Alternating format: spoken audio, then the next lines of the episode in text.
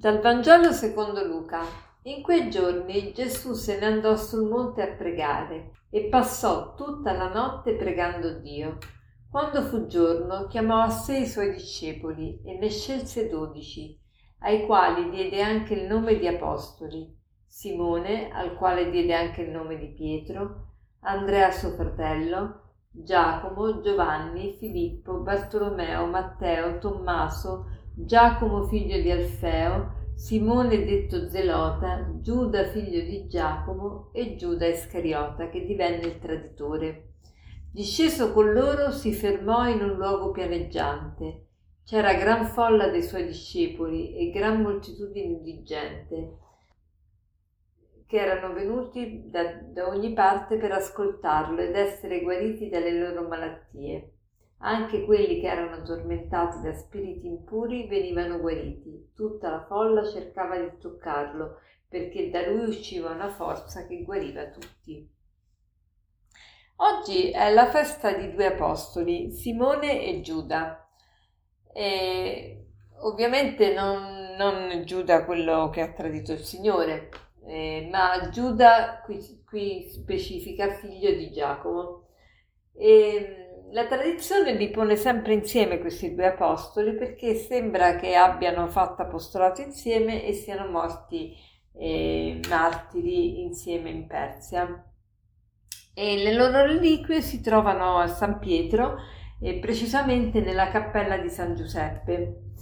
E il Vangelo oggi ci parla della preghiera di Gesù, ci dice che Gesù eh, se ne va sul monte a pregare per tutta la notte.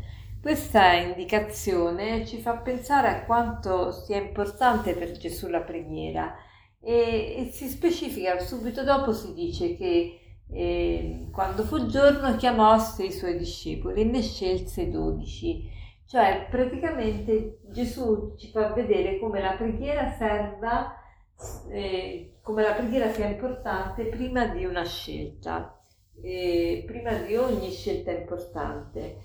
Eh, Gesù sceglie dodici, proprio dodici apostoli, perché? Perché gli apostoli sono il nuovo popolo di Dio e il popolo di Dio, eh, il popolo di Israele, era fondato su dodici tribù e quindi ecco il numero dodici, dodici apostoli.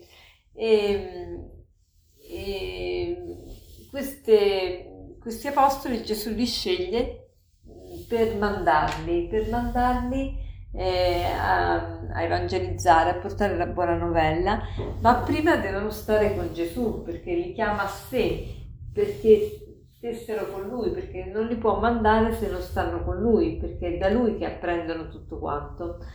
E ogni volta che celebriamo la festa di un apostolo, oggi addirittura di due apostoli, eh, è bene analizzarci un po', vedere un po' com'è il nostro apostolato, cioè tutti noi in forza del battesimo siamo chiamati a diffondere la nostra fede. E quindi vediamo un po' come, com'è il nostro apostolato, e per aiutarci in questo esame ho pensato a tre C che definiscono, o meglio che dicono, le caratteristiche di un apostolo. La prima C: caritatevole. Un apostolo deve essere caritatevole, ossia il primo apostolato lo si fa non con la parola ma con la vita, cioè se col mio modo di relazionarmi, col mio modo di guardare, col mio modo di scherzare, col mio modo di, di relazionarmi, con il mio modo di parlare, con il mio modo di atteggiarmi, con il mio modo di vestirmi, io, io parlo, io faccio apostolato. Quindi è la carità, si deve vedere e deve sprizzare da tutti i pori della mia pelle. E quindi la prima C è caritatevole. L'apostolo deve essere una persona caritatevole, una persona piena di amore. La seconda C è: l'apostolo deve essere una persona coraggiosa, coraggiosa perché eh, soprattutto oggi ci vuole veramente coraggio a portare il Vangelo in certi ambienti, e coraggiosa non vuol dire una persona che non ha paura, ma una persona è coraggiosa quando capisce che esiste qualcosa di più grande della paura, Quindi, quindi la, il coraggio non è l'assenza di paura, ma la consapevolezza che esiste qualcosa più grande della paura. E poi la terza C deve essere creativo, l'apostolo deve essere creativo. Che cosa vuol dire?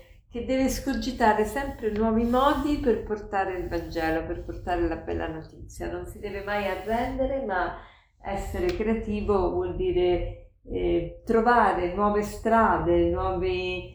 nuove avenues, nuovi modi di comunicare la, la propria fede. Quindi facciamo oggi il proposito di lavorare su una di queste C e di portare almeno una persona più vicina a Dio. E per concludere, l'aforisma di oggi è questo, di Tognocchi: la carità fa più bene a chi la fa che a chi la riceve. La carità fa più bene a chi la fa che a chi la riceve. Buona giornata e tanti auguri per chi si chiama Simone, e non credo che qualcuno si chiami Giuda, ma se, se ci fosse, tanti, tanti auguri anche a chi si chiama Giuda. Buona giornata.